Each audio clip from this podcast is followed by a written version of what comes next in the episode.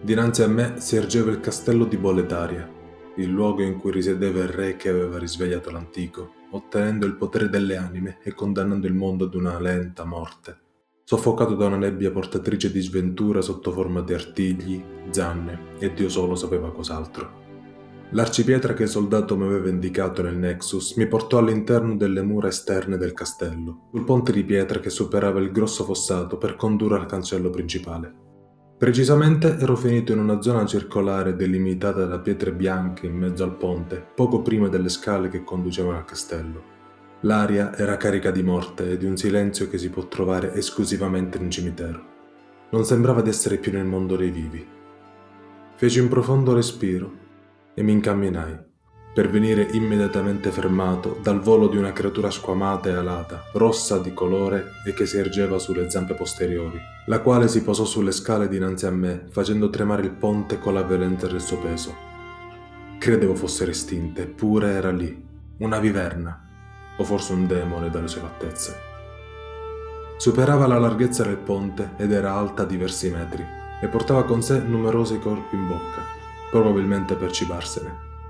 Le mie gambe si congelarono mentre mi guardava, terrorizzato dalla sua prossima mossa. Certo che avrebbe aperto la bocca per abbandonare quella carne morta e divorare la fresca anima dinanzi a lei. Riuscii ad assumere la guardia approssimativa, il massimo che potevo fare dinanzi a una sì possente creatura, senza mura dietro le quali ripararmi né mezzi per fuggire se non la pietra dalla quale provenivo. Avrei fatto in tempo a tornare nel Nexus prima che una fiammata mi avesse incenerito, la bestia mi guardò e volò via, lasciandomi alle mie paure per andare a mangiare il pasto che già portava con sé. Caddi in ginocchio mentre riprendevo fiato, aria che non sentivo entrare né uscire, ma che aiutava con lo stress.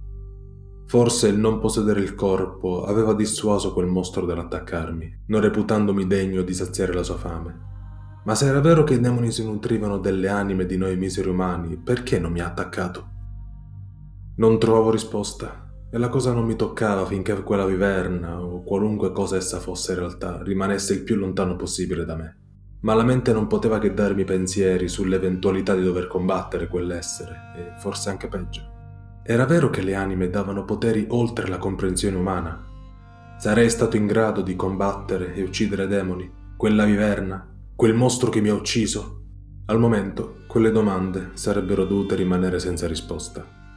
Avevo appena iniziato ad esplorare quel mondo così diverso da tutto ciò che avevo conosciuto da sempre e cominciavo, di già, a mettere in discussione tutto ciò che credevo.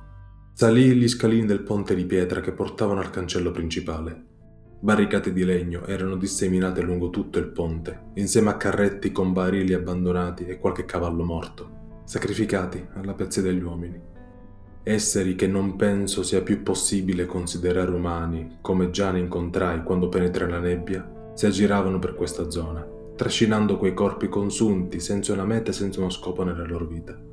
Ammesso che venire privati della propria anima da un essere infernale sia comunque chiamabile vita, mi attaccavano non appena mi vedevano, con le loro armi arrugginite e smussate o addirittura spezzate, ed i loro patetici scudi fatti con i coperchi di barili non rappresentavano una minaccia per la mia spada in perfetto stato ed il mio scudo vero. Caddero facilmente. I loro attacchi erano privi di qualsiasi tattica e intelligenza, e lo scudo che portavano al polso era per loro poco più di un bracciale. Nel momento stesso in cui toccavano terra, una luce azzurrina veniva sprigionata dal loro corpo e lo lasciava per andare verso di me. Era questo che significava assorbire l'anima dei caduti, tracce di anime almeno. Le sentivo a malapena quando mi raggiungevano. Le avrei portate al fabbro al mio ritorno nel Nexus. Se era vero che era in grado di utilizzarle per potenziare il mio equipaggiamento, avrei fatto meglio a prendere il più possibile. Il cancello chiuso mi obbligò a seguire l'unico sentiero che non mi era precluso alla sua sinistra e dove i prodi soldati di Boletaria infestavano la zona, con equipaggiamento migliore ed in uno stato fisico che li rendeva molto più pericolosi di quei corpi morti che camminavano. Il primo, un soldato armato di spada e scudo, mi attaccò con un affondo che lasciava completamente scoperta la sua guardia, rendendomi fin troppo facile il contrastarlo con il mio scudo deviando la sua lama, lasciandolo aperto e trafiggendolo con la mia. Nello stesso momento un dardo di balestra mi colpì alla spalla sinistra, scoccata da un balestriere posto su una pedana sopraelevata rispetto a me, a cui, dovetti ammetterlo, non avevo prestato la dovuta attenzione. Corse ad ucciderlo immediatamente, non dandogli alcuna possibilità di difendersi. Nello stato in cui mi trovavo, non corporeo, il dardo non lasciò alcuna ferita né lasciava alcun segno sull'armatura. Tuttavia sentii il colpo, il dolore, la punta del dardo che penetrava nelle mie carni, come se la corazza fosse totalmente assente. Le anime, o di tali rimasugli, che assorbii dai due soldati erano più significative di quelle dei reietti di qualche minuto prima. Non sapevo dire perché. Forse erano stati privati dell'anima più di recente, o la volontà dei soldati era più forte di quella dei comuni servi del regno, permettendogli di apparire più in forze e di avere la capacità di utilizzare strategie e sfruttare situazioni vantaggiose, seppur la loro mente li spingeva ad attaccare qualsiasi cosa incontrassero. Ma questo piccolo scontro mi aveva insegnato moltissimo i soldati erano incredibilmente incauti nei loro attacchi, portandoli a compiere azioni che avrei potuto rivolgere contro di loro, possibilmente uccidendoli immediatamente. Ciononostante, avevano mantenuto abbastanza capacità tattica da permettergli di utilizzare strategie, come i balestrieri in posizioni sopraelevate. Quel castello poteva essere la mia morte. Riuscii, con quella nuova conoscenza, a superare un corridoio e delle scale a cui era stata tolta la luce delle torce Ringraziai la mia buona stella per avere ancora la benedizione della Ugite delle anime, la pietra luminosa creata dal noto creatore di artefatti magici Gary e che rappresentava lo standard per tutti i cavalieri. Sebbene la sua luce fosse fievole, è stata di grande aiuto, rendendomi in grado di camminare per il buio del castello e di difendermi da dei nemici nascosti dall'oscurità. Riuscii ad arrivare alle mura di cinta disseminati di altri soldati e catapulte, con attorno casse piene di rocce che fungevano da proiettili da venire lanciati dalle armi d'assedio. Erano quattro soldati, due balestrieri e due picchieri con scudi. Il più vicino a me era uno di questi, il quale corse contro di me con l'intento di infilzarmi con la punta della sua arma. Opposi la sua carica con il mio scudo, ma la forza d'impatto risultò troppo violenta, spingendomi indietro mentre inavvertitamente abbandonavo la posizione di difesa. Il mio torace venne poi infilzato da un dardo e da un secondo attacco della picca. Nuovamente nessuna goccia di sangue, nessun rumore di scontro con la corazza. Ero ferito senza riportare lesioni. Scesi le scale che salì per arrivare lì, per nascondermi dalla vista dei balestrieri. Credevo anche che l'essere più in basso rispetto al mio avversario, che ero certo mi avrebbe seguito, mi avrebbe dato un vantaggio, o almeno così volevo sperare. Dicevano che stare su un'altura fosse un vantaggio anche per i combattimenti all'arma bianca. Era il momento di verificarlo. Prima ancora che mi raggiungesse, presi un'erba dalla mia borsa di pelle, un'erba crescente, una pianta curativa. Solitamente si utilizzavano sulle ferite stesse dopo averle lavorate, ma non riportandone alcuna, pensai che la scelta migliore fosse quella di mangiarla. Fortunatamente avevo ragione almeno in questo. Mi sentii subito meglio, ma non ero al massimo delle forze.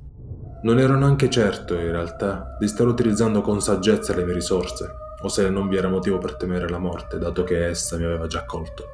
Il picchiere mi raggiunse e tentò una seconda volta l'attacco di prima. Non sarei caduto due volte nello stesso trucco e sfruttai la pendenza a mio vantaggio.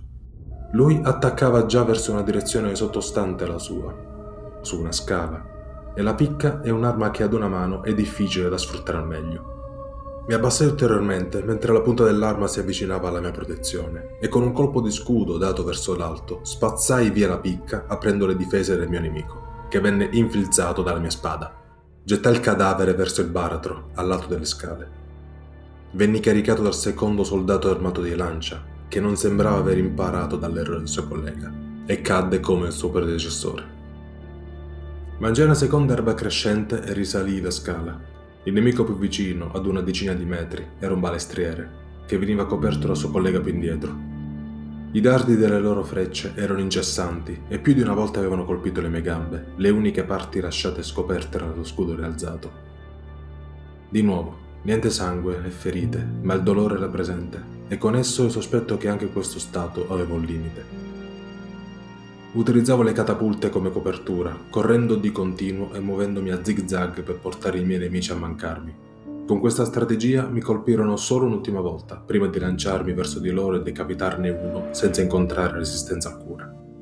L'ultimo dei miei nemici, a pochi passi dal balestriere appena morto, perì dopo che affondai la spada ad altezza stomaco, mentre ricaricava la sua possente ma lenta arma a distanza possente ma lenta arma a distanza che ora apparteneva a me, insieme ad una decina di dardi.